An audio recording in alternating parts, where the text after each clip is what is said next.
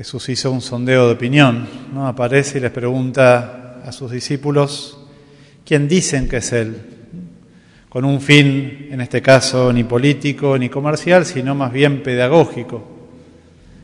Y se encuentra con la primera proclamación pública de fe de Jesús, como el Mesías, como el Hijo de Dios, de Pedro.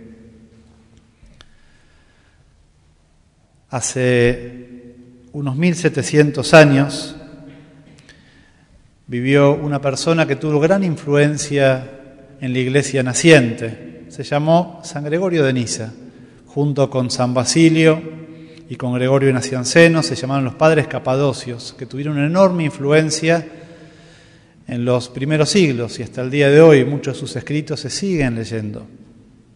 Eran personas que habían descubierto también a Cristo vivo como el Mesías y querían de un modo muy especial que eso que le sucedió a Pedro lo puedan decir y profesar muchísimas personas a lo largo de los siglos. Y Gregorio escribió un libro muy conocido que se llamó La vocación cristiana. En este libro tiene a su vez, está subdividido en tres otros libros. Y uno de ellos es sobre los nombres de Jesús. Todo un libro lo trata sobre los distintos nombres de cómo se lo llama Jesús a lo largo de todo el Evangelio. Y va desarrollando uno por uno. Por supuesto no lo voy a hacer por evidentes razones, todos. Pero sí les voy a dar un ejemplo de aquellos nombres que él elige y después profundiza de un modo magnífico. Hace, muchos dicen, una teología del nombre de Jesús. Y así lo llama, por ejemplo. Piedra, agua, fundamento, bebida espiritual, manjar, Dios grande, cabeza del cuerpo de la iglesia, primogénito de la nueva criatura, mediador entre Dios y los hombres, Hijo unigénito, Señor de la gloria, Rey de la paz, y sigue, poniendo más nombres donde aparece Jesús. Y dice, si se entrelazaran entre sí unos nombres con los otros y se combinaran todos los significados de cada uno, se mostraría la maravillosa fuerza del nombre de Cristo. Y después concluye diciendo, seremos verdaderamente cristianos si podemos vivir y hacer vida todas las riquezas del significado que tiene nuestro nombre de cristianos. En otras palabras, si nosotros logramos a lo largo de la vida que esté en consonancia cómo vivimos con el nombre que llevamos de cristianos. Los nombres significan cosas, por lo menos para nosotros, no son simplemente sonidos o palabras. Y por eso el nombre de cristiano que se nos regala en la unción por el Santo Crisma, en el bautismo, es el título nobiliario más grande que nosotros tenemos. Es un nombre que se nos concede y que podemos decir que nos da también un orgullo muy grande. Soy llamado en ese momento cristiano. El bautismo me hace cristiano, con ese nombre me defino.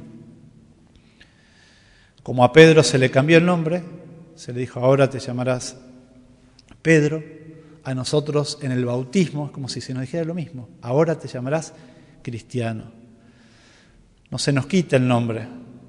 Tenemos un nombre, en mi caso coinciden, Cristian con, así que estoy muy contento con mi querida madre, que sin tener idea ni hacerlo por un motivo religioso, porque una vez le dije, me dijo que no había sido esa la causa, pero yo pienso que inspirada me dio ese lindo nombre, ¿no?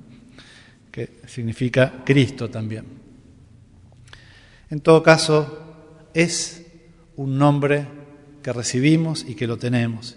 Y es un nombre, si uno toma conciencia, por el cual muchas mujeres y hombres a lo largo de los siglos dieron su vida por el nombre de Jesús. Empezamos la misa diciendo en el nombre también. Es decir, es muy importante ese nombre. No sé si ustedes recuerdan, hace cinco años, en Egipto, hubo un grupo de 21 personas que fueron masacrados especialmente por el grupo ISIS.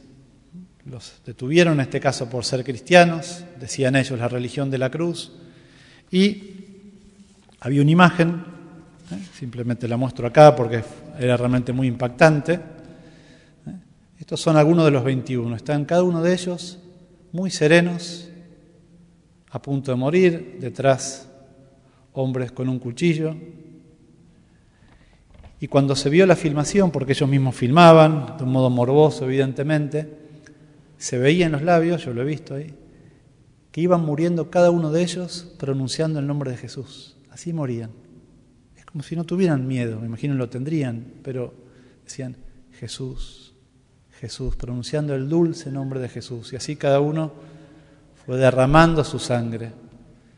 Y me contaba el padre Federico un dato que yo no sabía, es que, bueno, uno de ellos no era cristiano, y viendo cómo sus otros compañeros pronunciaban hacían actos de fe en el nombre de Jesús que los fortalecía en ese momento, también esta persona pronunció el nombre de Jesús y murió cristiano con el bautismo de fuego, que es el martirio, haciendo ese acto de fe. Es decir, nuestro nombre está cargado de vida, está cargado de significado, está cargado de poder, como estos mártires, así los nombró después la iglesia de Egipto, copta. Los 21 mártires. Por eso, ¿de qué modo poder reconsiderar nuestro nombre? En primer lugar, llevarlo con gran dignidad. Nuestro nombre es una auténtica prolongación del de Jesús. Y ayuda mucho esto en los momentos quizás de dificultad.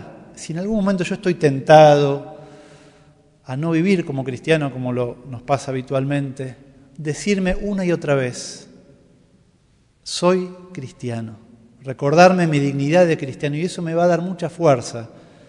Si por lo menos a veces no tengo la fuerza por mí mismo para resistir ante una tentación, aquel que represento, que es el nombre de Cristo, me dará las fuerzas en ese momento para poder salir adelante. Y ayuda mucho tener en la mente una imagen, una imagen de Jesús, una que uno haya visto quizás en la palabra, se lo imagina, o en una película, la que uno quiera, pero en momentos de dificultad poder ver el rostro de Jesús, pronunciar su nombre, decir Jesús, salvame.